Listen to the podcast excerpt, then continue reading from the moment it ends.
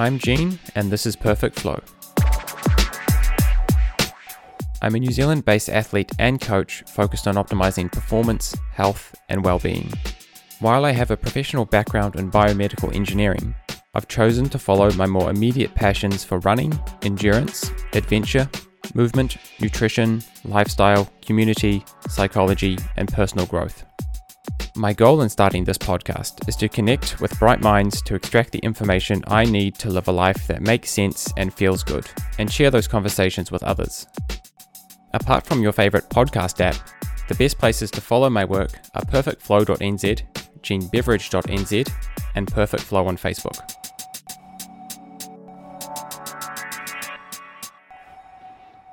Hi, welcome back to Perfect Flow. I hope everyone is well and healthy. Hope you've had some good adventures recently or you've been training with good friends. Today I'm speaking with Alisha Lovrich. She's a photographer and a pole vaulter. She's just on the way home from the Tokyo Olympics, and uh, while she was in quarantine, she had some time to spare. And we have a talk about her introduction to photography and the kind of different styles that she works with. And then we talk a lot about pole vaulting, which I found really interesting. It's a sport that I've never done anything close to. So we delve a little deeper into pole vaulting than I've been before. And then we talk a lot about her photos at the Olympics and some other recent shoots that she's done. And we have a, a screen recording of all of this. So the last half where we're looking at the photos, definitely recommend that you see the video of that. But it's still good listening. And the first half is you don't need the video for the first half. If you'd like to check out more of her work, I'd go to Alisha Lovrich Photography on Facebook or alishalovrich.com. She's got a lot of wonderful sports photography on there. So I hope you enjoy this conversation with photographer and pole vaulter Alisha Lovrich.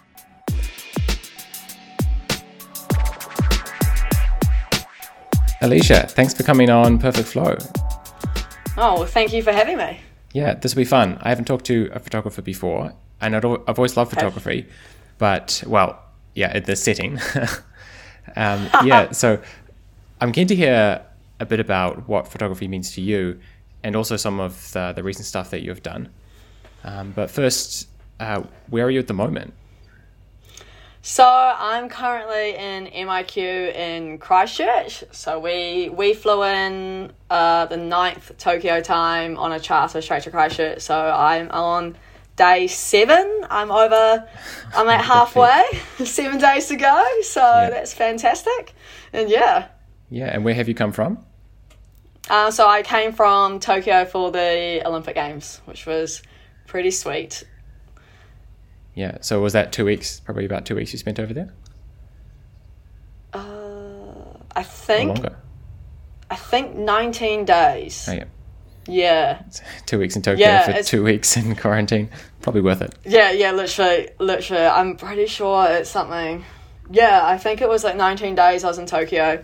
Um, I had my first three days were in quarantine, so they with everything that was happening, the rules of what we are allowed to do were changing literally like the wind. So we had booked flights and accommodation, which is the biggest like booking accommodation through their system is such a process. So it was so hard, it's like impossible to change once it was done. And as like that was confirmed quite a while ago, and then we got something saying, "Oh, you've got a three day quarantine, but you can still take photos." like you can still do all your media activity. So we're thinking like that's not a quarantine, but okay. and then you know when they announced um, there were no crowds. Okay, that was that like, a late announcement. Yeah, I, I wasn't quite so. like yeah, real late, real late announcement, and that's when they announced to everyone, like all of us, saying your three day quarantine is now a three day quarantine, like firm quarantine. And so all of us, like there was a flight when I run the twenty second all of us going, okay, the ones who didn't get pre approval to work from arrival, which was the biggest process, and none of us saw the point because we're like, well, we can still shoot, so mm-hmm. we're not mm. going to bother. And then when that came out, all the people who did go through that process to work on arrival, they all had, they could all do it, they could all shoot, but all of us that had clicked three day quarantine had to go in quarantine. So that was cool. So I had I got arrived and had three days in quarantine. So three days to get my time zone right, which was pretty sweet. And then yeah, back to work. cool, not too bad, but Just- yeah, it's a lot easier than what it would have been from New Zealand. Obviously, Japan was dealing with a bit of a virus resurgence at the time, so I'm not surprised they were Yeah. changing changing their the rules Yeah. on the fly. Pretty tough situation for them. Yeah, exactly. So, I mean, my clients were fine with that. Like, they kind of knew that was going to happen. And so, yeah, so it was all good. We got through. Cool. Uh, so let's back things up a little bit. When did you first start playing with the camera? Um, I think, oh, when was it? Maybe 2012. So, I, like, I had no interest in photography. Like, a lot of people will say, like, they had an interest in photography, started as a hobby, and then it grew from there. But I, so I had more of a visual art background. So pretty much like these two pillars of my life is sport, and then there was art. And so when I um I did a bachelor of design at AUT, wanting to go more into a graphic design illustration path, and but in first year of design school, photography is like a core paper. So the only reason I did photography is because I had to do it or I would have not progressed to year two. So I reluctantly bought a camera, all that jazz, and I actually like fell in love with it. So shout out to AUT for forcing me to do it. Cool. yeah. And it just grew from there, like mainly just school stuff, um, stuff like, you know, assignments and everything like that. Um, but it was, I think, like I was injured um, at like a national champs or something, and instead I took my camera to the track to take photos of my friends, and then I found like a love for athletics photography just through there. So if I if I didn't injure myself, maybe I wouldn't have. Yeah. yeah. Yeah. I was going to ask, did you realize that you wanted to combine sports and photography when you first started? It sounded like that came a little bit later. Yeah, like I didn't. I remember going into university thinking because everything I'd done had been so sport focused. Um, like I tried really hard through school when I was doing all my visual art. Like I did two visual art subjects, and I tried so hard to not go down a sport path. I failed in year twelve for design. I actually did, but I tried hard to just push outside my world, like push me, push myself creativity to go and do things that aren't sport focused. So my assignments in year one weren't sport. Like I purposely pushed away from that. But hey, I'm back. Yeah. I can't keep can't. you I couldn't escape it, and that's my life. So Yeah. Um, how would you describe photography a, little bit for someone who's who's who can like know identify a camera, but there's a lot of different things going on in the photographer's head about what they're trying to do. And are there any broad categories you would draw between different photographers and the different styles? Oh, definitely. Yeah. So we've got you've got your still life photographer, and that's you know food, product, and that's doing a lot of stuff like on like set on sets and stuff, and especially you know, and then you can get really complex with that, and there's a lot of work in that as you can imagine. And then you've got, and that's a lot of like studio based stuff. So you've definitely got your still life guys, your studio based guys. You've got your you're also you're like on location studio guy. That sounds different. That's so that's someone who like this is all pretty much in the commercial space because I'm I'm quite big in the commercial space as well. And that's someone who will come to set and it will be like a lot going on. Like there'll be like ten lights, always an assistant, or like one of my friends is like this a very talented fashion photographer and like that's their style and they love the crafting of a scene, making it look like a film set. And then you also have your run and guns. And so I I feel like I sit in between your run and gun. So your run and gun natural light photographer who like strobes scare them and stuff. So those are strobes. When I say strobes, I mean lighting, and they kind of just want to work with what's there. And then you have your your guy who has ten lights that just loves lights. Mm-hmm. And like, I would put myself right in the middle of the two because I I actually love using lights, but I also love run and gun. So quite often for some types of shoots, like I love working fast, which is perfect for sport. And it's perfect for working with athletes. Like I'm kind of popular when I work with professional athletes because I'm quick. Like I like to work quick. Like some people plug into the computer and tether and it's a slower process but you can see what's happening. Mm. But I like I do like to keep things moving really quickly.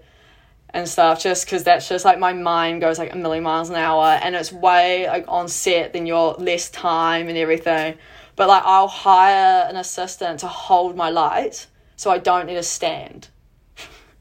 So i don't have to move the stand. I just move the person. You know what i mean? Like it's so i'm like that definitely there's that, that run and gun style. And then you've got like i love working with people. Like I love it, um, meeting people, talking to people. But then you've got also photographers who don't really deal with people, and they're like the ones who like landscape kind of work, super patient. They have to be super patient, you know, multiple exposure, super creative stuff. Yeah. So it's there's a massive, and then you you've got your your real estate guys, your construction guys, like the your wedding guys, your the photography industry. There's so much variety, which is quite cool. Mm-hmm. So there's a lot of us, but there's also a lot of different types of work. So it's kind of like When you see the finished product, what Yeah. kind of photography draws your attention and appeal the most? ooh, ooh. I can definitely appreciate all photography. So that's quite you know you we all we can all appreciate the the elements of photography, composition, line, color, like all that, and so. Like obviously, like being a sports folk, like having a lot of my work in sport, I love seeing good sports photography. And so, good sports photography is the actual event, and then like epic sports commercial photography. Like I love seeing that, and you can get super mm-hmm. creative with that. But then like there's some like beautiful landscape works. I started to dabble into a bit of that post COVID. Had a bit of time in my hands. Now I have a print shop. My print shop was built because I was in lockdown and I was bored. Mm-hmm. and then stuff like that. And that has actually developed more work in the assignment based stuff. So I guess like you can always appreciate good photos and it just depends what you're into and kind of what draws your attention, I guess, which is quite cool. And yeah. Cool. Yeah, it does sound like there's there's more to explore than I think people realize from the outside. Yeah. Yeah, and I'm sure I Yeah. w- wouldn't recognize um, a lot of what certain photographers are saying because they're so deep down uh, their Mm. own path. Yeah, I can relate to some of the sports stuff a little bit, having Yeah. done done some competitive sport myself, and obviously landscapes. Again, there's a relationship there, but then you can clearly Yeah. see like I I don't have a thing for wedding photography. It's just I, like it could be the, could be the greatest photo, and yeah, Yeah. there's just not there's not some emotional connection there to me. And yeah, And there's some some differences, and I really like um, geometry in photos as well. Ah, Um, so Yeah. yeah, so there, there's something there that is present. I think when people, I don't know if they're they're looking, you know, they're, they're searching around throughout nature to try to find these coincidence of geometries Yeah. or or whatever. Yeah. But I, I kind of like some of that stuff. That almost it takes you a while to realize that it's actually a photo, not like a graphic artwork. Um, I f- find some stuff like Yeah. that quite cool. Oh, it's amazing some of the stuff that people are like you're seeing from people. I some of the landscape works you see is insane, and I quite like since I do like it's interesting what you were saying with like the sport like outside. Like, I do one style of image when it comes to sport is creating like a landscape art with like a person, A little person, with a little person, in this or big like setting.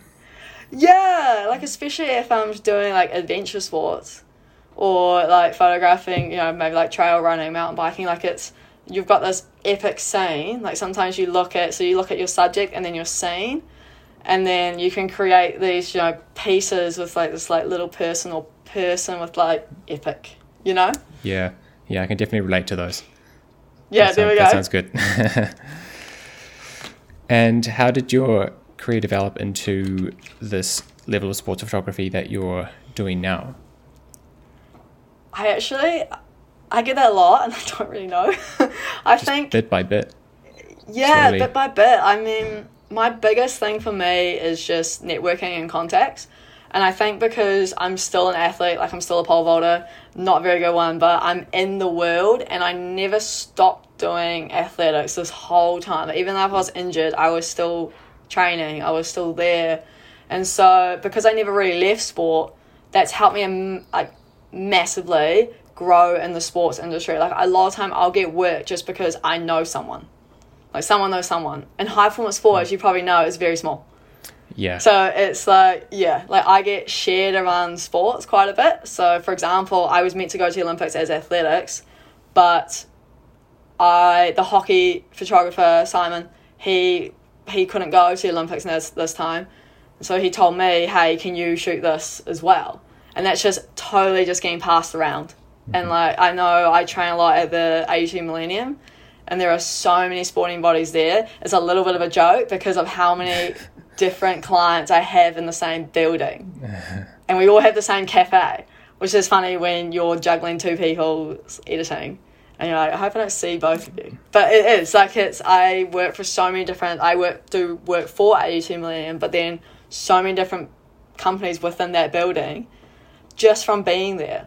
A lot of time it's just from being there, and yeah, like networking, meeting people. Someone knows someone knows someone, and it just gradually grew.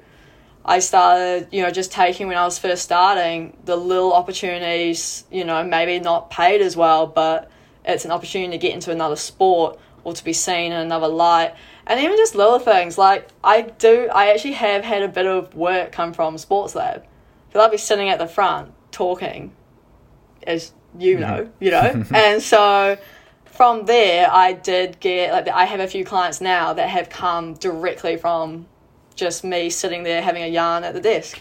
That's so funny. cool. So, how do you get your work? Talk. yeah, yeah. No, that's interesting because it's it's so different Yeah. from other people that are working in an office and like they've Hmm. signed a contract and they're working for five years on the same thing and they know what's coming up. oh, totally. It's total Yeah, op- totally. opposite end of the spectrum. So before we get into having a look at some of your photos, can you Yeah. tell me more about pole vault? Because pole vault is this one sport that I think pole vault and ski jumping are just Oh, yeah. so Yeah. outrageous that I, I can't see Yeah. the bridge to getting there. and I've had a look through some of your Oh. photos that you've sent through, and there's a few classics Yeah. in there that you're just like, is, is this some surrealist image? Like, Yeah. how does this happen? How does a oh. person get into this position? And so, yeah, tell me a little bit about oh. pole vault. Like, how when does one start? Obviously, you start with a small a small pole and work your way Yeah. up. But yeah, I've Yeah. never seen any insight into this world, and I don't think many other people. have. Okay. Well, so pole vault is like I can say it's from a pole vaulter, but it is kind of one of those stupid ones. You got to be a little crazy to do it. but when you first start, yeah, like it is like you you don't want. It's one of those things. So when you're you have to run like if you broke it right down, you have to run and reach top speed into an immovable object. Yeah, sounds bad. sounds risky. yeah, on a bendy stick. And then, you know, so you, you transfer your energy that's going this way into this way. And so, you know, that's quite a, um, so that's like in a nutshell, that is pole vault. And when you explain it like that, you go, yeah, that is kind of dumb. But when you start, you, you start on a straight pole. So the pole doesn't bend, that's fine. Oh, really? Okay. And then, stiff, stiff pole. yeah, so you start, start on the straight pole and all you do is you just, just you, you hold, like the way you hold off the ground is your height. Right. Like you're not actually holding any high, How and then high you are just these work on anything to be honest. Because they don't bend, you can have grab any pole and hold it halfway down, Oh, and then you're just you're Right, just going sure. like if, if this is the pole, you're just going like this. So, and so how high are people just- jumping on a straight pole? They're not even getting off the ground, oh, pretty Oh, much. Yeah, I could do So that. you pretty much yeah yeah no you Maybe, could like know. you. No, actually, like you learn because the hardest thing pole is controlling the pole so it's behind your body.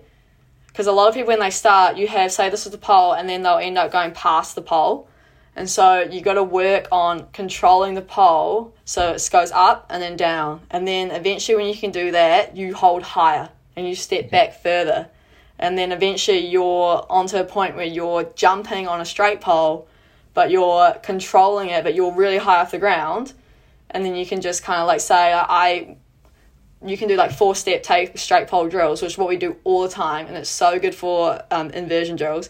Is I maybe grip the pole three meters forty off the ground, and you just like it's straight, and so you just jump and you're straight, and straight pole has no there's no room for error when you're getting that high. Like there's not like a mm. bend, you don't have your left arm to fix it. So it's really good drill, and then people go upside down on it. So when you first start, you're not bending it, you're just going like this. And then eventually you hold higher and higher and higher to a point where you can master planting, taking off, and then even like swinging on a straight pole. You can do all that, land on your back. And then one day you pick up a soft pole and you bend it. And there's no real easy way to get into bending. Like all that stuff, that's fine. So you'll you'll learn how to plant, you'll learn how to run, you'll learn how to take off, and suddenly you gotta your left hand's gotta go into play. So you go on this I don't know how long it is actually. It's quite small and but it's really soft, really soft pole. Okay. And then you work on just getting your left arm out. Yeah, so And bending um, your first explain the pole. arms because, of course, we're not Okay. paying close attention to the arms are when we're watching pole vault on True. TV. True. Okay, so you got your top arm, which is your. So say I'm right-handed. That's my right hand. Your top hand. Okay. Your top hand goes up past your head, eye. Okay. I'm trying to explain this, like, like really breaking it down. So that's your your top hand is your top hand is your life hand. That never lets go of the pole. So quite often though you'll see chalk or sticky spray, like black spray on Yeah, saw the on the right hand. Yeah, so that's your your right hand is does maybe eighty percent of the work. Okay. And then your left hand is at the bottom and your left hand just opens up the pole. And then the idea is your left hand's kinda like a lever and you just gotta keep it straight while you rotate through the while you move the pole forward and then swing on it. So ideally, when you take off, you want to make your left. You want to use your left hand to move the pole like it's a bar, and then you swing on the bar. Yeah, but the bar is exploding at the same Yeah. time. Like, like you're, Yeah, you're, you're, exactly. you're pushing, you're levering off the bar as it recoils.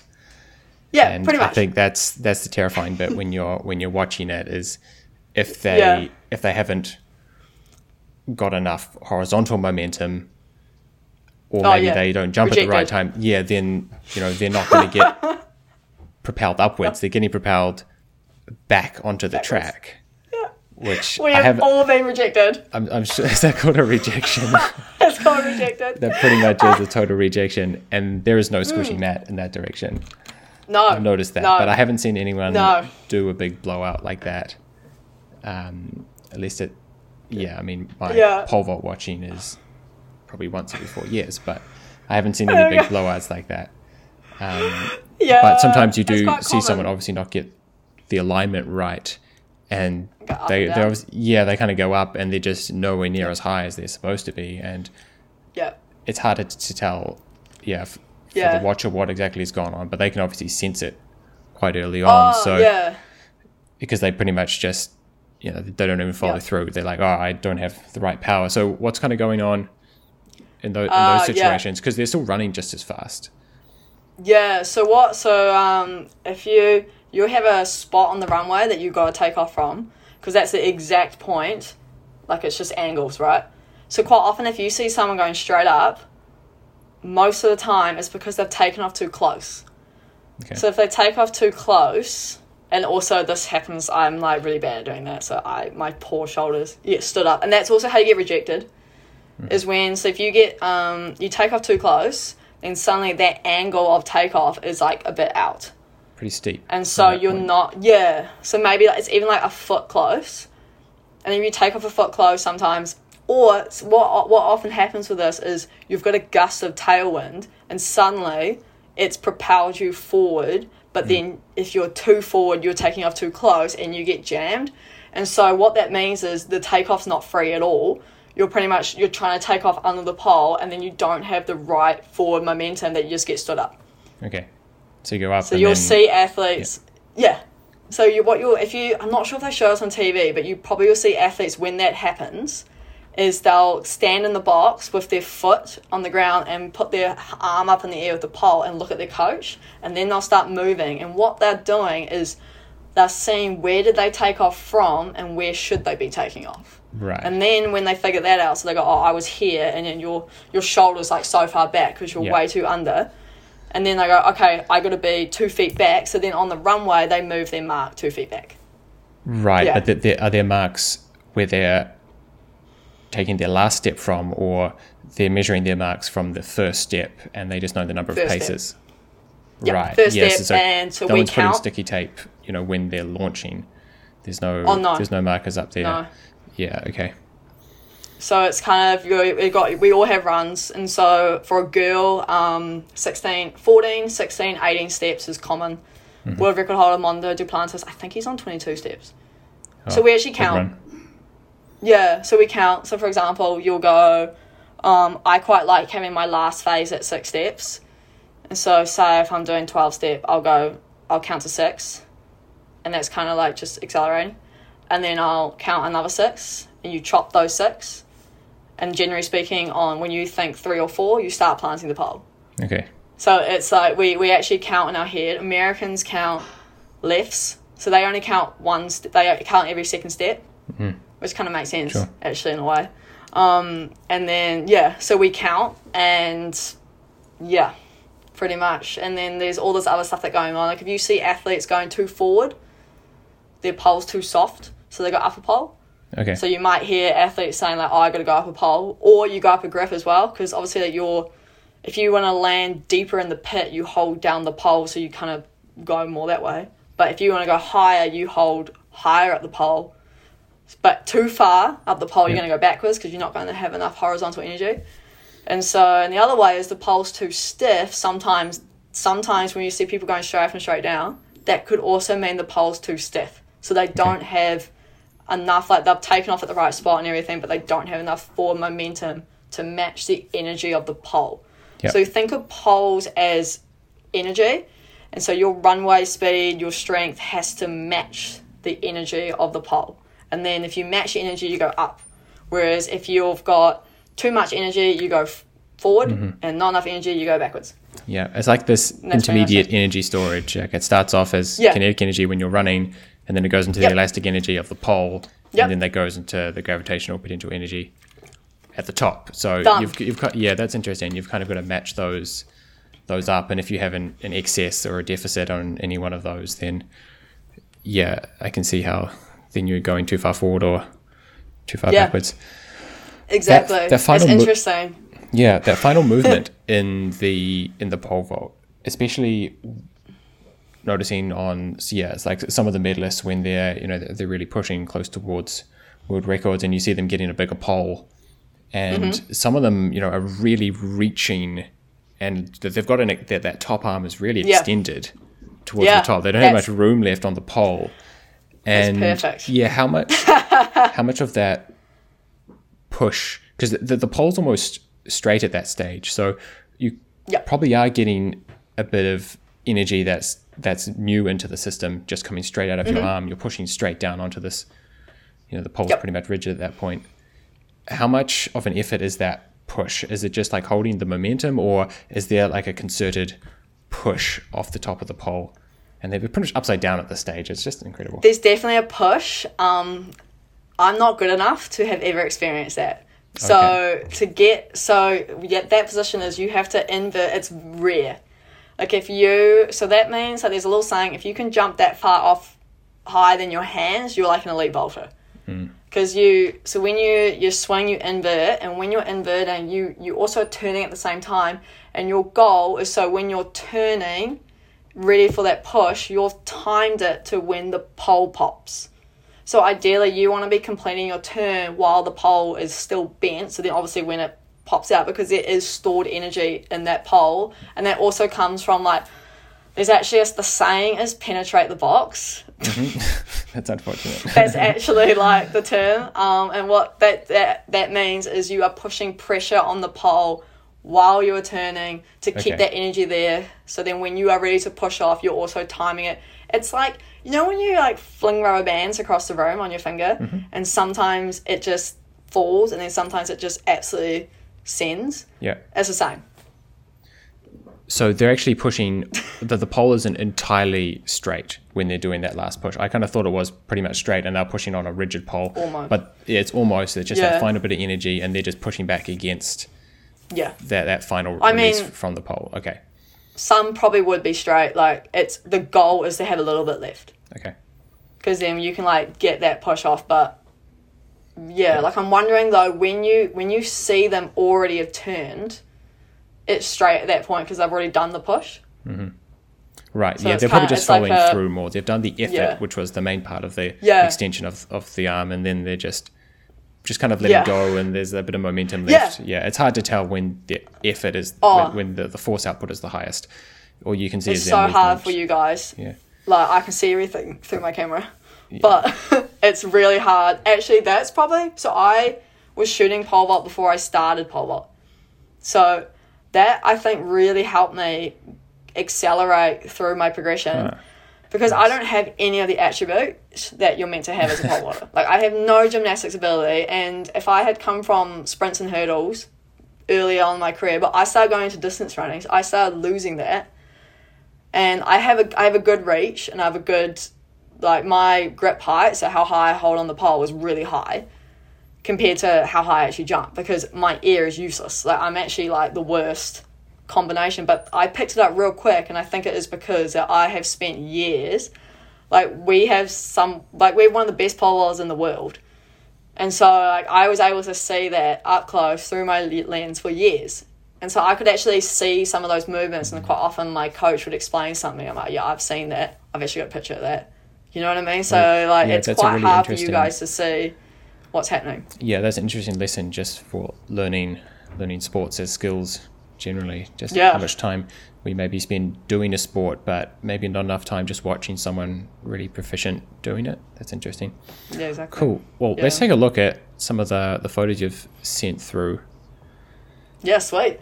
Uh, Hopefully it worked. I've- yeah, got it up here. Um, just let me know which ones you know mean something Oh, yeah, to you that cool. maybe you want to tell tell a story about. Well, I've got a good mix there. I kind of yeah, just went through my quite a lot. phone. We're obviously not going to go through No, you don't um, have to. them. There- I'll let you pick actually. Anything that catches your eye. It's Yeah. quite good having someone else pick. So you can just Well, we've go just, been, through just been talking and- about these pole vault ones, so we'll. Oh yeah. I wonder if we can get this. Oh yeah. Yeah, how annoying. So about my computer breaking in isolation. yeah. Yeah. So I mean, that just gives you a- sense of, of Well- scale, like the length, the length of Mm. these poles. And so you, you were there watching uh, this final. I was also watching this. Yeah. Um, which was pretty, was so pretty intense. Yeah. Um, it was, and it, like a very emotional finish as well. Um, she was just, Oh. she was just bawling. Yeah, it's like that though. Um, I quite often not. It's knowing that the girls don't do another attempt once they've won. Because the thing is, Yeah. like, if you're crying, you can't you can't get on the runway, man. Like, I think she tried, but I was thinking, like, Katie, no way. Like, Yeah, you're yeah, crying. were- You just won. You're Olympic champion. Like, like you jumped 490. Last Rio Olympics, the winning jump was 485. So that kind of gives you an idea. Um, and it was super humid here as well. I'm not obviously I wasn't at Rio, so I don't know. But fun fact, Katie's using chalk. Um, the sticky spray doesn't work in this condition. to, the, the condition being too hot, too humid. Too humid. So, like, I don't know what people were doing to combat that, but when it's super humid, that sticky spray we all use. Well, when I say we all use, a lot of the New Zealanders have converted, apart from like two of us. Um, it doesn't work that well. So it's interesting. It was actually quite interesting to see. I mean, I think Holly Bradshaw, who got third, I'm pretty sure she uses spray. I'm not sure, but that was a thing. Like people had to figure out ways to combat the humidity with grip. Mhm. So little fun facts. So the last thing you want like is this. to have like Yeah. sweat, you know, just a bit of a thin layer of fluid on the palm of your hand as you're trying to push off. Yeah, and that's not fun. yeah. Especially when you're at the top of one, one of these poles. Um, No. Um, Yeah. But I like these photos. Um, this is what I call a panning image. So oh. I I set my shutter speed really low, so maybe a twentieth of a second, and all I do is I time my movement with the vaulter. And so So that's you're why getting like a blur the, in the background, shoes. but Yeah. ideally the subject is clearer. Yeah. Which is hard to do. But yeah, and it, shows you how fast they're get it. moving as well. Yeah, exactly. And also the background's filthy, so it's quite nice to kind of the filthier the background, the better the pan because you Mm-hmm. see so much moving around. So, but yeah, no, that pole's quite big. Yeah, I don't actually know the length. I was trying to think. It's huge. Yeah. There's bigger. So uh, a lot of the girls, some of the girls jump on bigger ones than that, like longer ones.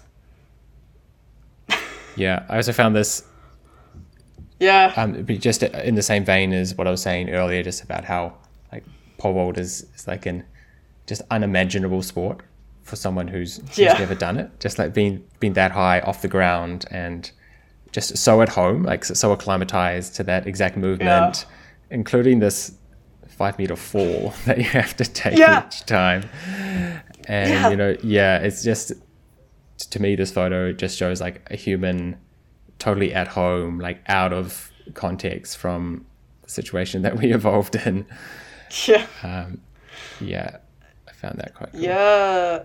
This is probably my favorite, one of my favorite photos of the games. Just as a vaulter, I know, not quite know, but that feeling is amazing. That's the winning height as well. That was 490. And she's con- very conveniently in front of the Tokyo 2020 branding. So it's just like, and I didn't go too close in. Like I could have cropped more, but I quite like the space because, as you said, it is just this whole new world. And I tell you what, falling like I my PB is only three fifty, but it's high enough to know what you're doing, and it's high enough to have time when you fall. So I'm just imagining jumping a meter, almost a meter and a half higher. Is that time to fall? Is just like an unreal feeling. Yeah, yeah. Those are at some stage in your life when you're young, you get convinced to jump off a cliff at some stage into like Yeah. a river or something, and yeah, that that's something you notice for the first time. Is like, whoa, I'm still I'm still falling. I can say I'm still Oh. falling, and like that's just routine for these guys. Mm. Oh yeah. Oh my gosh.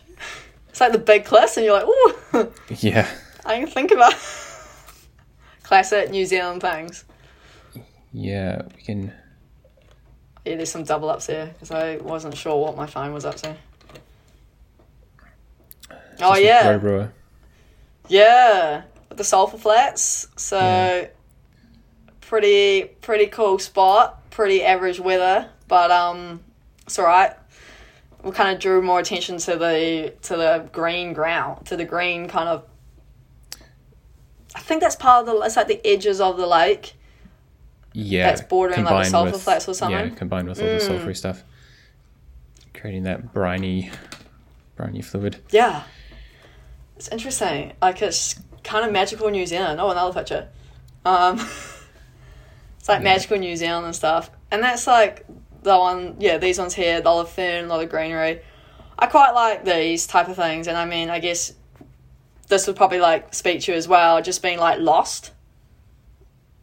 Like lost in the bush, lost in the world. Like it's, you know, it's quite nice and Yeah, I- Yeah. I, I definitely appreciate those those photos that uh, not only show the subject, but yeah, really show the context as as the main feature.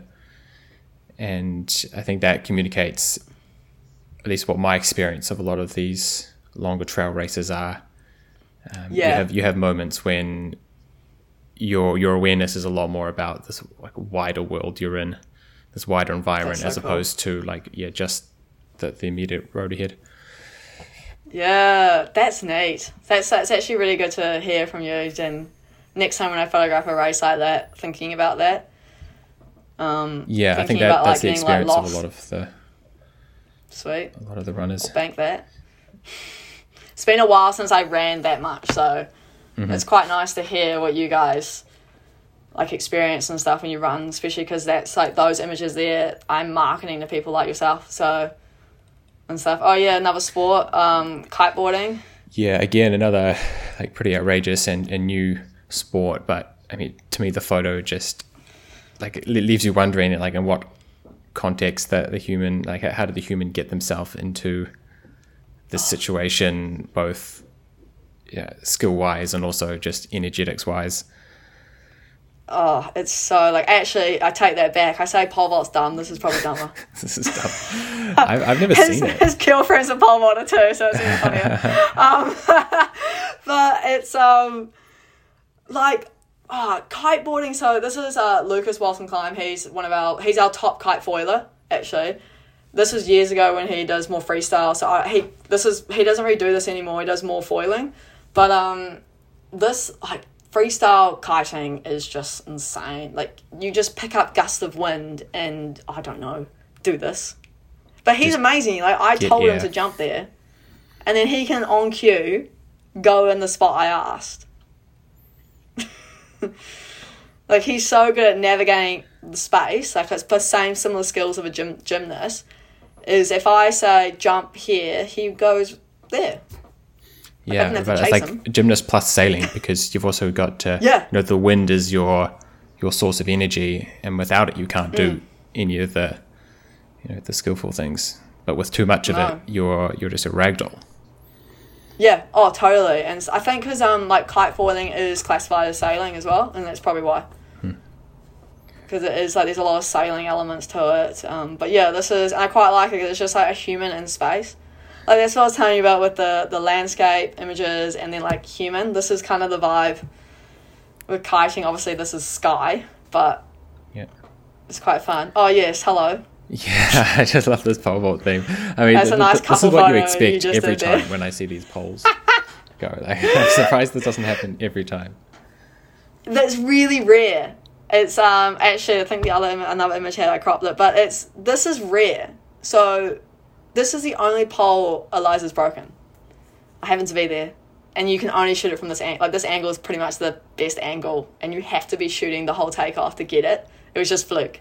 Um, Well, what, that why I is that? this. Because you don't know when it's going to break, and if you're not already shooting that, then you're never going to capture it. Yeah. pretty much. And I was shooting this at a camera that uh, was ten frames a second. The before frame fast. and the, Fast. it's pretty fast. Yep. Yeah, some cameras can do 20 now, but the before frame and the after frame, there's nothing. Like the after frame, the pole, like the pieces are just like, you know. And so for this I see. photo, So, so I the was, frame before this, the pole's bent, like severely Together. bent, but as expected. Yeah. Like, right. And the frame afterwards, the pieces are not connected. Whereas this Yeah. is they're still like just touching, but just touching, like a flukest photo of my life. So you're photographing the whole takeoff sequence, which I love to take off, photographing that, and I tend to do takeoff images in the warm up because it looks like the comp, but you can't tell. Um, photographing the whole sequence, I'm actually really close. Like I'm on a wide angle lens. Um, so Okay. when this happened and the noise the pole makes when it breaks, nice little bit of rhyming there, is just this massive bang. And I'm sitting right there and it's, oh, wow. Yeah, well, that, that's all that energy we mentioned beforehand. It's all the energy Yeah. from the run up turns into the elastic energy, and yeah, then it all turns into the sound. What's left of it anyway. Yeah. Yeah, and so, So she does she end lucky. up on the landing on the mat? She's still got enough horizontal Yeah. momentum Yeah. that she will land on the mat as opposed to just dropping straight down into that pit, which would Yes. Yeah, pretty. Actually, thank you. You're like the first person who's not a pole vaulter who said to me, she's going to have enough horizontal energy to lay on the mat. Everyone thinks she's just going to drop. right. But if you like think like Okay, you're yeah, running sure. into like something with a pole and you're putting that energy into you're matching that pole's energy to go Hmm. up, but if that energy disappears then you're just gonna go. Yeah. Mm-hmm. Which is what happened. She just went on the mat. And stuff and yeah. Cool. So what what triggers what triggers a break like this? Is this wear and tear or or, or a defect? Like surely they're not pushing that close to No like the limit of the strength of the pole. pole. Um, that we don't know. So we think that was a defect. We think maybe so. Sometimes if the pole nicks the upright or like something, you can't really tell when a pole's damaged. That's the only problem. Hmm. So we think it was damaged. Also, looking where the pole's breaking, the weakest point of the pole is where it bends, and it's where right in the middle of the black bit, and it hasn't broken there, and it's broken higher. And so we do think that it was damaged higher. Like poles aren't meant to break, and so fun fact: each pole has a weight rating. So there's a there's a number on the top of the pole in pounds, and that's pretty much the maximum weight that you can be as a person while holding the pole maybe a hand from the top. But the thing is, so in America, actually, in some states, they actually weigh the athletes in high school to make sure they're on poles that aren't too small for them. But in saying that, you're never going to be on a pole. Like if you vault efficiently, you're never going to be a pole anywhere near your weight. Like I think so. I'm 58 kilos. What's that? Is it double in pounds? Yeah, about close. So it would be like one. 120, Oh my god, math. 120 pounds. Yeah, let's round out 120. 120 pounds. I am. If I jumped on 120 pound pole and held at the top, I'd break it. Like if I'm holding at the top of the pole of, of a top of a pole, I'm pretty sure I'm on like a 150. So Right. it's it's like quite hard. Like you would never jump that low. So that's like one main thing. And then another thing, not this is not in this case, is technique. Like sometimes like the way you use your left hand can trigger some breaks in the pole. Like it puts a bit too much stress on it, especially these poles. So these are carbon composite poles. Carbon composite, I think. Like it's um a blend of carbon fiber and fiberglass. Whereas a lot of athletes jump on fiberglass poles, tomato, tomato, whatever works for you. Um, so like Eliza is actually on some of the biggest poles out of all the girls in the world. So you know how I said before, like Katie, po- Katie's poles, um, that was the American bowls we saw, has like there are girls with bigger poles in here. Yeah, Eliza's one of them. Okay. And so I think with the carbon, it's lighter as well, so she can like carry a much larger pole and not have the weight. But yeah, we don't like poles breaking is kind of the last thing we think of in a jump because it's like the last thing that can go wrong. Like there's a million other things that could go wrong first before your pole breaks. Yeah, that's an interesting point because as someone who's never done it, it looks like it's the thing that's going to happen every time. Yeah. yeah. Yeah. No, no. If you look after your poles and stuff, um, no. So, like, ideally, you don't like. Not many athletes break poles. Mm-hmm. They break like one or two. I mean, some athletes might break like five, but that's in their whole career. Yeah, obviously, I'm not the most experienced with team sports, but you said you were also um, doing doing Not. hockey. Yeah, were so at- I at have games? no experience with um, team sports either. Like I'm mainly in athletics, or like most of the time when I'm shooting sports stuff, it's like for like marketing purposes and stuff. The Mm-hmm. only time I'll be at an event is mainly athletics. But yeah, so yeah, I was shooting the hockey. I think I shot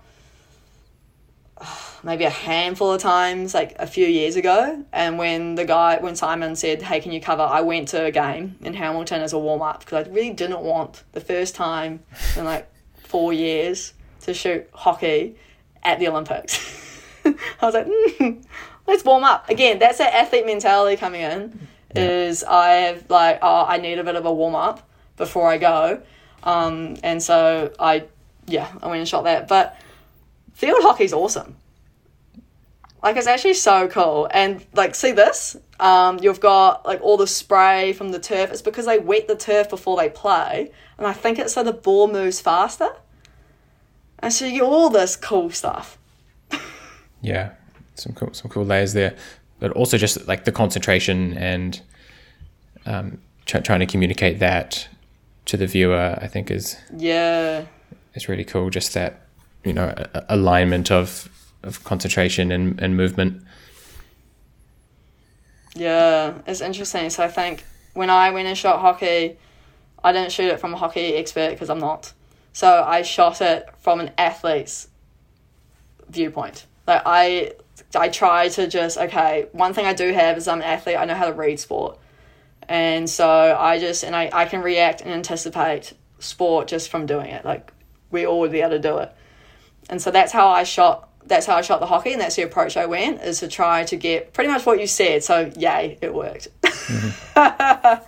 it's interesting though when you have different photographers and what they focus on, and so that was kind of I I'm gonna try focus on that when I'm shooting the hockey, but it is great. It's so hard to shoot though because especially the girls. So the girls move so fast. I think because the boys maybe they the boys will go back and hold the ball like they're not afraid they can hold the ball and they will like kind of do more some tricks and stuff. Whereas and then go forward. Whereas the girls are going forward every time. Like sometimes they'll go back, but they're mostly going forward. Mm. And so it's just like it's so quick. And then of course you're not moving in a straight line. You know, you're going the ball's just getting like pinged all over the place. So it's quite hectic, but it's it's quite fun actually. Mm-hmm. Like I enjoyed it. This is in Hawke's Bay. Um, this is Kelsey Berryman. I think this is this might have been shot the same day as that other pole snap. But I really, what I really, oh yeah, her hands like behind her slightly. What I like about this is I was, she's my friend. I was jokingly saying, saying to her, I want to get you jumping over the stadium. But what I like about this is because this is at like four, five p.m. and the light is just beams through the stadium at Hawke's Bay. It's actually a beautiful place to shoot. And so you're getting these really harsh highlights. And when you're shooting like this, you want to expose for your highlights. And so what this means, you can see it's highlighting her really, really nicely. Mm. And then everything else is like really dark, making her kind of like stand out. And then she's like conveniently in the space. And yeah, kind of like makes her look like she's long jumping very, very far. yeah, yeah, it's certainly visually very catching. Just the, the gradients and those abrupt contrasts is really nice. Yeah, and the beautiful blue sky. Like so, a lot of the stuff is you you get treated to what's given to you, and it's kind of how you're going to use it, in a way. That's what I love about shooting here is these really harsh highlights. It makes it hard though because you got a lot of shadows you got to deal with as well. But it's so enjoyable shooting this with like this like nice harsh highlight. I think the last time mm. I went down uh, beginning of this year, there was it was overcast, and I was like, oh.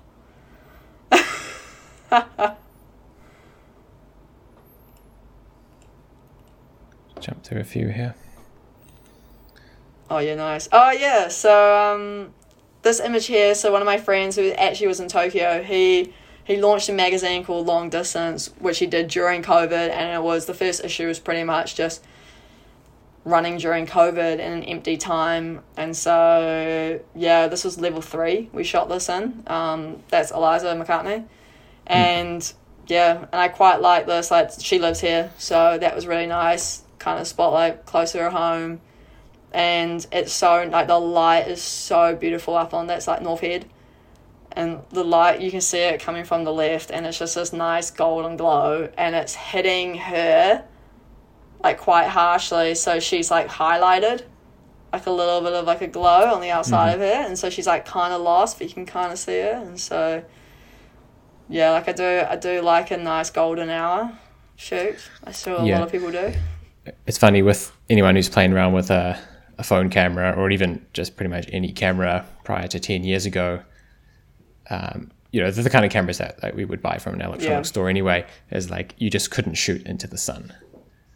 Oh no, you just get washed no. out Even way too now, quickly.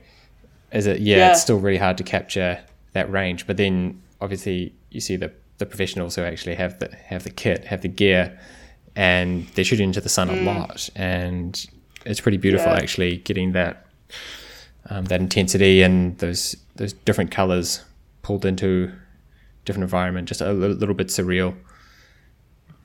Yeah, it's interesting what you said. Like it is still hard to shoot into the sun because your autofocus jumps. Um, luckily, I had something to grab. You, you want something to grab onto, but there's a few shots I have that I quite like, and your the subject is entering like the sun, and so sometimes I'll actually manual focus that because it's you can't, like it jumps because yeah. it's like your camera is like excuse me. yeah, I think you do want the manual because you can push more into mm. the saturation if that's what you're after. Then that's yeah. that's okay, as opposed to the camera just, trying to decide that it doesn't want to saturate. Yeah. Yeah. Or even like it doesn't, it can't see the thing because it can't see because you're shooting in the sun. like there's a lot of that as well. They're getting better though. Um, cameras are definitely getting better. Oh yeah, hello. Yeah. Uh, classic cool. shot. Also, this um, so there's a little like unwritten rule. Oh, there's a kind of written rule in editorial work that you can't really Photoshop stuff out. And so I've got like old mate, a photographer at the top of the frame ruining it. And my Instagram, I photoshopped that out because I was like, screw it. But uh, but what about wanna, cropping? Yeah, like you're allowed to change the size of yes, you can. the image, like, or, yeah, or, or is that also cropped. part of? But yeah, so explain that a bit further.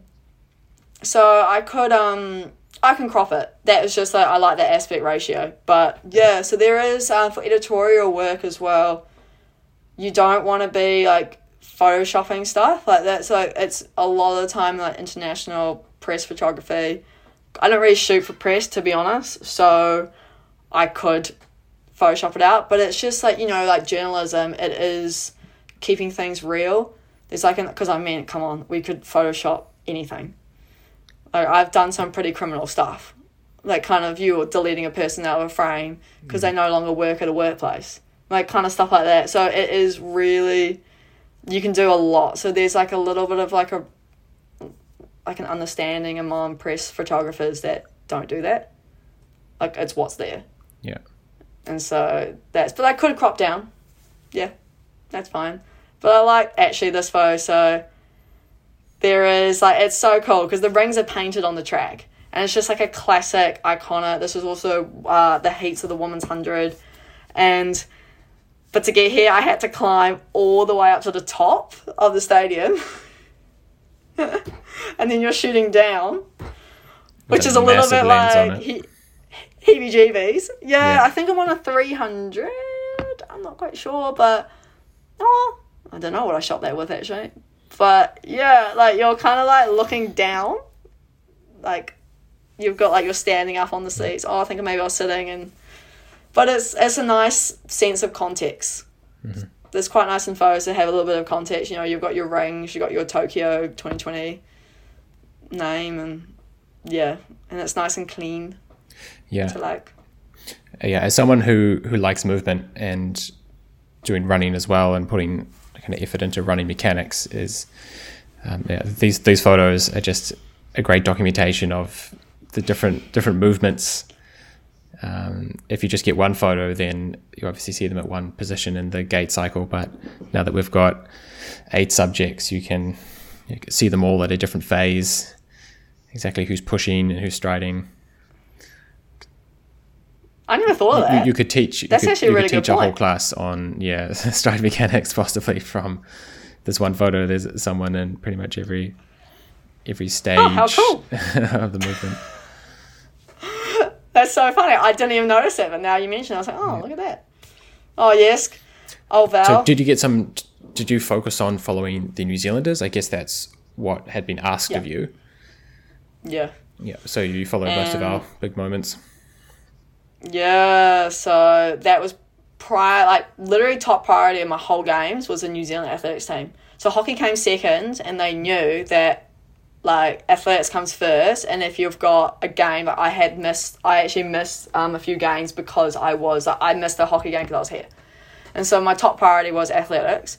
And yeah, so I follow the athletes around, which is really cool because I get an opportunity to shoot stuff like this. Like I really like the this type of photo as an athlete, I think you might be the same. Like it really shows the concentration. You know, it's kind of getting ready in the zone. You see a little bit of chalk spray on her arm, and just Yeah. kind of, yeah, She looks a little vulnerable to me as well, which I think is also an important thing to communicate. Like there is also there is always this chance of error, and there's always the feeling that you do everything you can, and it's still not good enough. Uh, I think there's just Yeah, a bit exactly. of concern coming coming from Valerie there, which is yeah, I think really important to to communicate as well. That the TV cameras focus a lot on those those people who, who are winning and those who are doing well because that's the, the selection pressure that these races put on people. You're always focusing on, on the winners, but there's a lot of other experiences going on with uh, the rest Yeah. of the field. Um, you didn't get any, anything of the marathon. That wasn't one you were following, either the men's or women's marathon. oh, Because that because was it was like a three-hour flight north. There was very little happy happy people to photograph in that. yeah, Yeah, that's right. It was. It was run, run in a different city. Yeah, yeah, things like that. I think really complete the picture. I don't know if you want to communicate that sport is just all about victory because I think for most of the time, it's yeah not meeting your expectations. It, that's happening just as often as meeting your expectations. especially the marathon. That was brutal, So brutal. absolutely brutal. Oh my goodness me. But this it would have pretty. been nice to get there and just show. Oh yeah! Oh my gosh, that was Yeah. one of the most exciting things I've ever seen. um, I was absolutely fizzing after this night. So on her, so there's Elaine Thompson here. On her left is Shelly Ann Fraser-Pryce. Shelly Ann was the favourite. She was world just- number two all the time. with the rainbow hair, Mm-hmm. and then Elaine just out of the park. And the thing is, though, they're all really close in times during the year. So 100 meters it's like there's nothing in that really. And then it's all about your start. Like you've got start, good form, you know, all this. And so this race was insane because then this race became the second fastest time of all time, and it's an Olympic record. So that was pretty awesome. I got to see that in real life.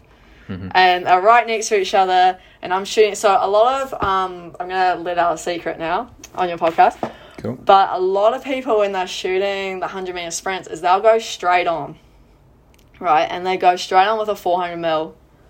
I go halfway around the bend on a wider lens, and the reason I do that is because when they cross the line, it takes a few steps for them to realize they've won. Mm-hmm. And so, or maybe sometimes if it's like ages in front, you can tell, but the full celebration happens around the bend. And if they're sprinting, they're going to sprint past you. And so I got all these because of where I was sitting. Like, I was like maybe, like, I'm shooting across the track Mm. rather than straight on the middle. And that's how I get this. Yep. And I guess they're getting great. guided round by the lines a little bit as well. Not that they have to Yeah. stay in the lines or anything, but I think naturally, well, Mm. especially those on the outside lanes, you, they're running out of Yeah, track, oh. so everyone's curving around towards you. Oh, totally. yeah. Yeah, exactly. And you get these absolutely incredible moments. Like this race was insane. And it's so cool. And it was the first night. So during this race, I don't know if you guys saw it on TV, but they cut the lights. So in Doha, before a lot of sprint finals for World Champs uh, 2019, they tested this thing where they cut the lights and they did a light show. And then for Tokyo, they only did it for the 100, 100 meter finals. And They so were this using was the big first one. So the projectors by the looks of it. Did they have some big projectors up on the I um, think on, so. on the on the roof or something? I'm not sure because we couldn't see them, so I don't know. But it's being there is such a shame that there was no crowd because being there it is actually pretty cool because they go. I think they go. They start. They dim the lights a bit to start with, and then they cut the lights, which is like quite a thing, like a surreal thing when you're in a stadium and it just goes black and then they just suddenly like light up certain things and have this Yeah. whole spectacle right before the race, which is cool. I think they should keep doing that. It's such a cool thing. It makes it like a show more than like a sport, which is like it is like the And they had some music as well. show. Yeah, It was it was Oh, pretty yeah, there was it's pretty intense. It's a bit of a yeah, like a bit of a gladiator festival. Yeah, it was fun. Yeah. I liked it. Uh, exactly, and that's quite cool because it does take it back to like old, like the original times. Like uh, athletics was the OG sport. Yeah. and it is a show. Like it is, it's like a show, and so I think, and it's so cool when you see that, and then they're there, and then they're ready to run, and you've got ten point six seconds, Outrageous, eh? so you actually have five seconds, if that, because you're not going to get the first half of the race. Oh, actually, I take that back. I feel like you've got four seconds to pick a winner when you're shooting this type of shot because everyone's when- like when- really when you- close. Oh, right. So you can only see, Yeah. you can only get a good gauge when they're reasonably close to you. And then Yeah. you've got to focus in on them. You're not taking such a wide shot that you can then No, c- crop later. And then you can even see, see, my focus is on her, not on Shelly Ann. Like, there's a point on your, there's a dot on your camera, like, Right. and you literally pick who you're focusing on. Like, if you let the camera do its thing, it's gonna pick anyone. So you have four seconds to figure out who won. But sometimes you can tell, like they can tell, and then if you're shooting the wrong person at the line and you hear someone, you just move. But it is, it's quite like there's a lot of, yeah. Oh yeah, this photo some interesting things I was playing with. Um, I went up a bit higher to try get something clean. And it's, what's quite cool with this photo is you can actually see the different, like if you look at everyone's foot, you can almost like see like reaction times and stuff. Yeah, Yeah, that's this was fun. that's interesting. There's two groups of reaction times there. Mm. Six are very close, and the other three are very close. Yeah, Yeah, that's, that's, interesting, isn't it? yeah, that's pretty cool. What does black and white do for you? Sometimes I just go black and white if the uh, colors are ugly. Okay. and then what that that takes away the color and it just looks at form and shape, which is quite cool. And so especially something like this, like the color image is actually just average. And it took a while for me to. I was like, oh yeah, I kind of like it, and I I posted this amongst some others and arty stuff from above, and this one did really well. Um, on my social media, which is interesting, and then when I look at it again, I'm like, actually, it's quite nice. Um, but yeah, black and white for me, especially because tracks are red and the line's white, so it does provide a really good contrast. Mm-hmm. Yeah, you've also but got it does. Yeah, yeah. m- Most of them, you've got black skin over white singlet, and then that's all providing the contrast there is white. You've got the white legs with black shorts, so there is just naturally enough contrast in this shot. But I imagine if like the setup isn't right, you flick something to black and white, and it just all goes grey. That's my guess. Yeah. I, am No, not totally. but yeah. No, totally, totally. I mean, there's some things you can play with. Um, but no, totally, 100%. And so a lot of the time, a lot of the time for me, black and white, it depends, like, distracting colour. Like, that's that whole colour theory thing coming into play. Like, if it's distracting, I'm going to, you know, like, I don't want a bit of that distraction, I'll flick it to black and white. A lot of time for clients, though, I won't. Or I will do two edits. So a lot of time, like, my teams and stuff do want colour images. And so if that's the case, I edit two, 2 copies. Just look at it. Look at a few more. Oh, yeah, and That's so- one of my favorites.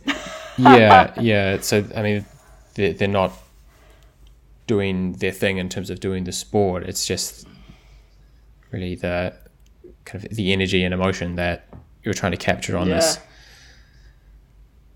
Yeah, yeah, exactly. And it's so convenient. I mean, they're literally in front, like, it's such a clean background. You've got Tokyo 2020 on the left, you've got the rings on the right, you've got the rings behind Rose.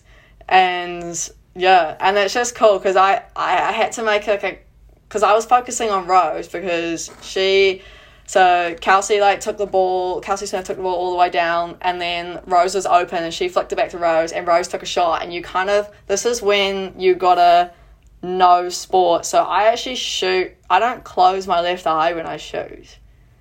So you know you got your camera on your right. I sometimes close it, but I actually leave it open.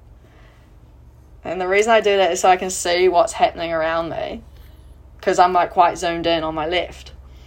And so when she took this shot, some people might follow the ball, but I was like, don't follow the ball because that's going in. And obviously, like, she's going to celebrate.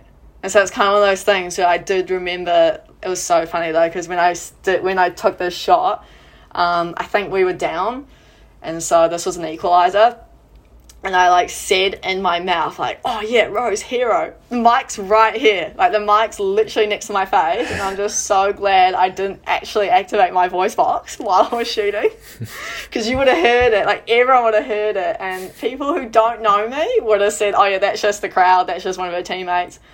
People who knew me would go straight away, that's Alisha. Famous And it would have been so loud. and I know the mics are really directional though, so that might have saved me because I wasn't in front of the mic. But oh man, so Yeah. that was quite funny. But um, yeah, like I love this photo. I love the emotion as well with all the girls, and it's yeah, it's one of my favorites. yeah, me too. That's cool. A few more there. Of course, we all love, Yeah. all love Nick Willis. Go on, Nick, bloody Yeah. legend. Yeah, legend at it Um, again. Yeah, far out, isn't it? It's just awesome what he's done. Like he's so good for our sport. Not only like he's shown longevity, but he's actually just such a lad.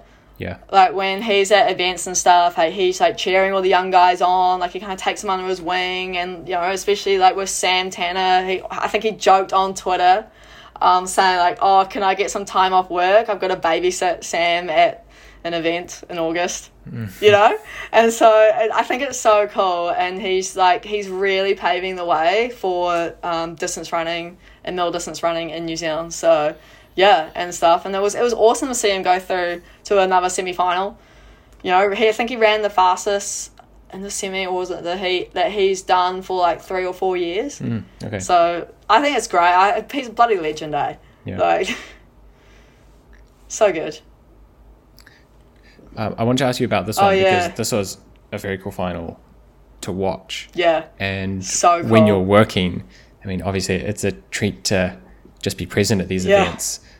How much of Oh, the God, experience yeah. are you losing because you're like you're focusing on something that you're trying to line up, Yeah. reposition, and you've just like missed a crucial moment that the rest of us on TV Yeah. are bound to get a replay, two replays of, and you've missed it. You've missed Oh, your one, one chance because you were, you know, busy re- repositioning.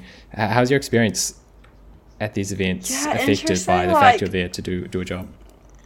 Yeah. Um I think well for these this this event as well, I actually went back to edit these pictures and then I came back out. And so already I've missed a whole bunch. But um, I came back with a good time. I was actually shooting somewhere else for that because it was it's actually really hard to get into the spot. This is a pretty primo spot. It's like right behind the athletes and everyone wants it. But also it is right in shot for TV. So I was on TV so much in this event, and so I want to move. Um, but it's interesting you say that because some people you do miss a lot, but I get really sucked in to the event I'm shooting, like really sucked in. Mm-hmm. Like I kind of, like even like that other photo that I was like I almost said something because I was so sucked into mm-hmm. the game. I think so I do like it's almost like the opposite. Like I see more than what you guys see on TV because you're only focusing on what the camera can see, but I can see everything. And so like that whole thing, like I don't shoot just through the barrel. I keep one eye open, and so but I also feel it. I think that's a massive difference is when you're right in there with the athletes is you can you can feel it as well as see it. And so it's like I like I, I probably miss some things. Like I, I definitely miss some things, you know, like replays and stuff like that. But in terms of like the emotional side of it, like I'm right there. And I probably feel more being there than I would on TV, which is quite cool. Mm-hmm. And then yeah. Cool. But I like this photo because you can kind of it's just real convenient because feet's off the ground, he's got the mat, branding, and then the bars there. And then you can really get a sense of how high these guys actually jump. Yeah. Big hops. Yeah, pretty unbelievable. Uh, just one more again. Oh, your graves. Yeah, just thought it was thought it was a nice photo. Just the, the high contrast again, shooting into the sun. Yeah. It's like it's I quite like these. It's the same with um the one of Val, like kind of the getting ready, you know. Um Cam actually he won. This is before the half. And I think he broke the course record as well. So that's really awesome. That's the Auckland Marathon. Okay. So I'm back covering that this year as well. My brief for Auckland Marathon is quite different to what a lot of people think it would be. So when I shoot for the Auckland Marathon, like my brief is to show off my city, pretty much. Like I'm right. there to show off the world, like kind of the same, like just for runners. I'm trying to attract people to run in this beautiful place. Like you can see all these beautiful scenes, and it's just like fun, like the vibes, um, the scenery. Mm-hmm. So it's kind of like I'm just there to show off the marathon. It's Quite a, quite a And so diverse kind of course, so that's gonna be fun. There's Yeah, a lot of different so environments to go, on- especially with the bridge. Yeah. Oh gosh, yeah, and like the bridge, the bridge shot. You really want to. One year, shot. I'm going to get. I'm going to get no clouds Yeah. because I have done it a few years, and last year I did get a bit of sun coming through, but there is you you got a lot of weather, but it's so cool, and there's so many different awesome spots, and the shot really depends on the weather. Are you gonna get sun or you're not gonna get sun? So you kind of just play it by ear. Um, born and bred Aucklander, so I know all the roads, so it's kind of like it's great. And then I'm on the back of a motorbike, actually. Cool. So I just sit on the back and I just cruise. Um, I don't have to go fast because I'm just shooting. I don't have to chase people at all. But um, there is a time like so they go up Vauxhall Road and Lake Road is like a direct line. And so sometimes I'll shoot a bit on Vauxhall and then I'll cut across onto Lake Road and then just like go up Lake Road. And it's so funny because people definitely are looking like that girl's got a great job. And I'm just sitting out back like, yeah like enjoying the ride and it's great like so that's a fun job that's a really fun shoot Yeah. and i'm nice and small so the riders love me because it makes a hell of a difference but i quite yeah I think I was annoying Cam then. That's why he's laughing at me. Uh, this is the one I wanted to leave to last because I thought it was Oh yes. like this is my favorite out of Yeah. out of everything in there. Um, Tom starting hurdles. yeah, I just thought that was that was fantastic. But you've got this like massive photographers in there as well. I think there's there's this play, there's this second story going on here that Yeah. you're actually photographing this this bunch of all identical Yeah. looking you know in their little white hats down there. I know. Um, there's so- like two layers to the story here. Yeah, No, exactly. don't. like, It's not- so good. Yeah. Yeah. it's like I was just lucky. Um, I think it's so true though. You just see these sea people, and it almost makes him look like. What do you reckon? Like it makes it look like he's jumping higher. Yeah. Like he's he looks jumping like over he's. them? He looks like he's going to land on them, and they're doomed. Yeah. it's just it's just funny. Yeah, Like- it's it's honestly got everything. Um, like you've got this great contrast to like the main subject and the the, the second subject, but just like this lad is just levitating despite the fact he, This you know, big lad yeah, as well. he he's a strong guy, and yeah, and then it's also got the emotion. Like he's he's pumped with his with his put, and yeah, Yeah. I thought this is great. Nah, So- I love it too. Yeah, it's so it sounds like it's you had a great funny. time. Oh yeah. Oh, getting stuff like this. Like this is great. This is again. This is the you gotta just be there for the moments. Like kind of, like ready to react. Um, last throw, and how I'm not sure if you know or listeners might not know. So how field events work. Like if you're going for distance, not height. So like long jump, triple jump, shot put, hammer. You know, they um your first three rounds sorts out your order. So after three rounds, so you have six rounds. So after the first three rounds, there's a break and your order is changed. Your top eight remain and everyone else, so a final's got 12 people, they go. And your eight remain, and the order is based on how you did in the first three throws. So, for example, your eighth place throws first, and then the winner throws last. So, that already, so in the last round, you already know where everyone's been. And so, for example, round four, um, the guy, the round four didn't throw like fourth place. Sorry, fifth round, fourth place didn't throw further than Tom did. So he knew he had a medal, and this happened with Val as well. And then it's just like, but you still got to stay composed because you can upgrade. And that last round, like you know, you got a chance to upgrade. And this shot here, it's you've done the shot, and it doesn't matter where you, you've you've got your medal. So this reaction is mm. most probably reacting to the fact that he's got a medal, or actually he did a really good throw in this round, and it could have also been him reacting like I think he's upgraded. Yeah. But it's cool. So it's like your last round, you know that you're going to get this, and then you're also going to get, especially if that in the medals, you're also going to get coach who's sitting behind me. Mm. This is the thing. Like I'm like I know my sport so well that I know where to position myself. All these things. I've also got pink tape on my gear, so he did spot me, and that's why I have it, so they can spot me for like flag shots and emotional shots. But he's going to celebrate. He's also going to run out to his coach who's behind me, and then I'm going to get all of that just mm. because I like pre-read the situation, and I'm like, that's going to happen. And then he's going to get his flag, and it's going to be all nice, and yeah. But this is crack up, hey? Cool. Uh, that's one yeah. of my favorites as well. That's really interesting to hear all the other antics that, that you're doing behind the scenes, um, ways Mm. to increase the chance that you can get Yeah. get the good shot. So thanks a lot for sharing sharing this time looking through your photos. It's been really interesting. That's And all right. For anyone else who's interested, you've got a lovely website that I'll link to. I should More, update more that. beautiful shots in there. yeah, well, you've got some fresh batch Yeah. batch of I was like, oh yeah, my website.